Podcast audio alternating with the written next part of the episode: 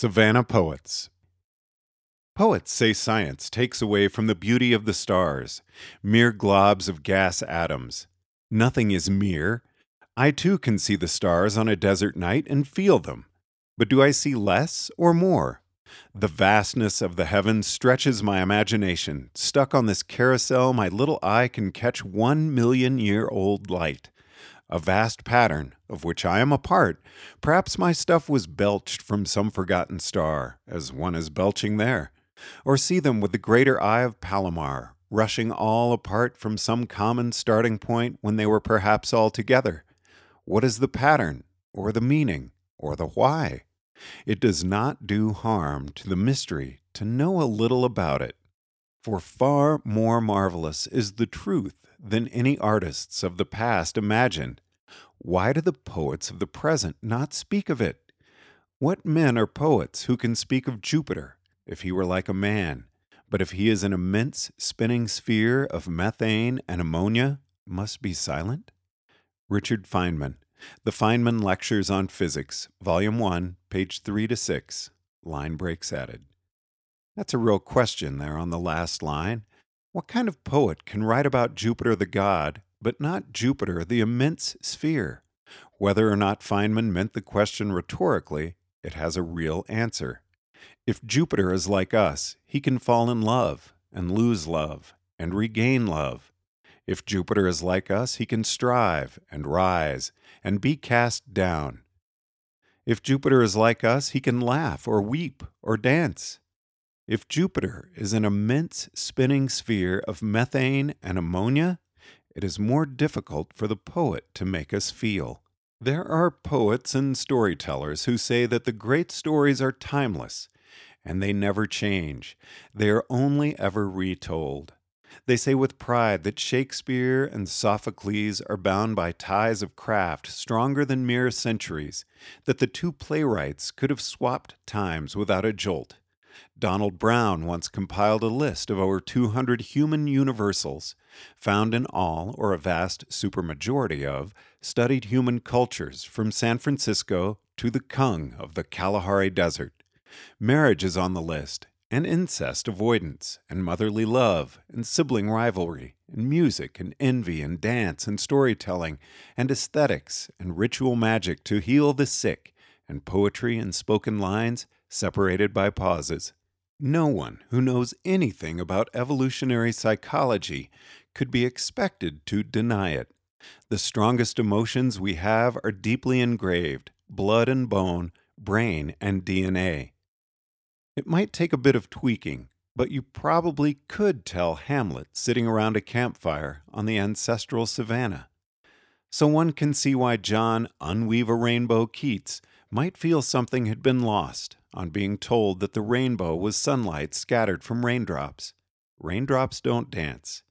In the Old Testament, it is written that God once destroyed the world with a flood that covered all the land, drowning all the horribly guilty men and women of the world along with their horribly guilty babies. But Noah built a gigantic wooden ark, etc., and after most of the human species was wiped out, God put rainbows in the sky as a sign that he wouldn't do it again. At least, not with water. You can see how Keats would be shocked that this beautiful story was contradicted by modern science, especially if, as I described yesterday, Keats had no real understanding of rainbows, no aha insight that could be fascinating in its own right to replace the drama subtracted. Ah, but maybe Keats would be right to be disappointed even if he knew the math.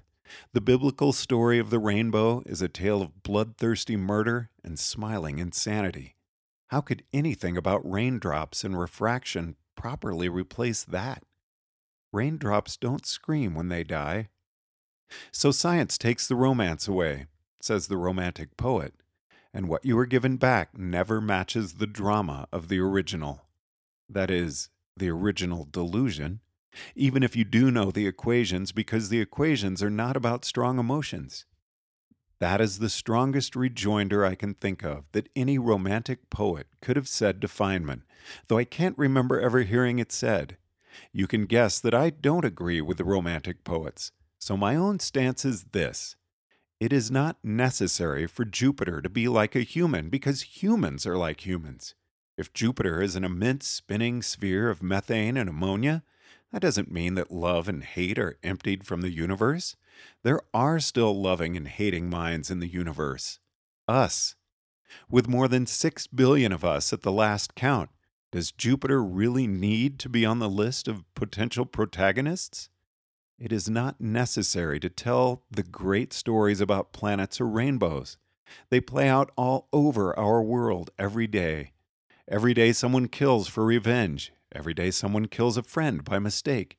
Every day, upward of a hundred thousand people fall in love. And even if this were not so, you could write fiction about humans, not about Jupiter.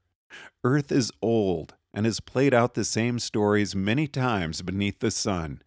I do wonder if it might not be time for some of the great stories to change. For me, at least, the story called Goodbye has lost its charm. The great stories are not timeless because the human species is not timeless. Go far enough back in hominid evolution, and no one will understand Hamlet. Go far enough back in time, and you won't find any brains. The great stories are not eternal because the human species, Homo sapiens sapiens, is not eternal.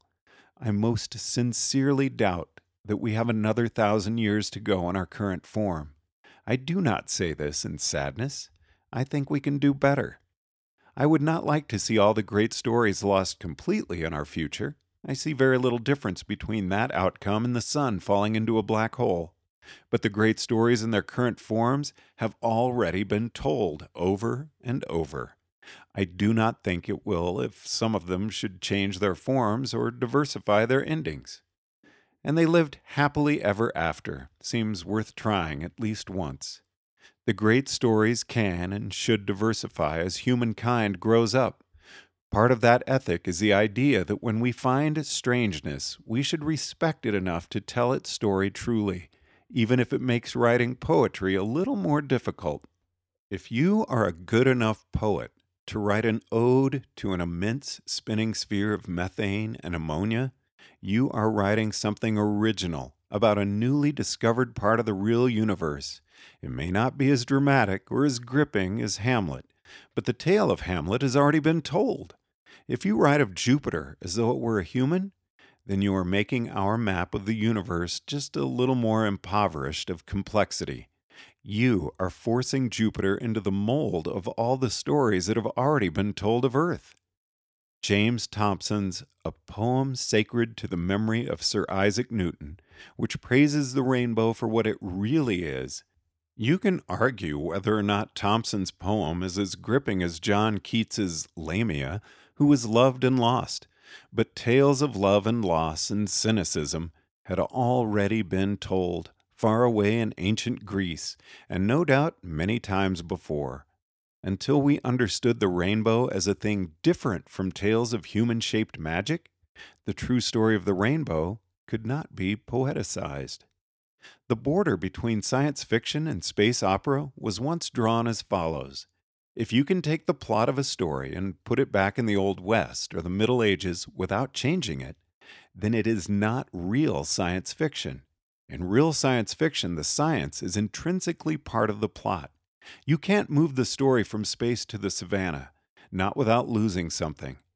Richard Feynman asked, What men are poets who can speak of Jupiter if he were like a man, but if he is an immense spinning sphere of methane and ammonia must be silent?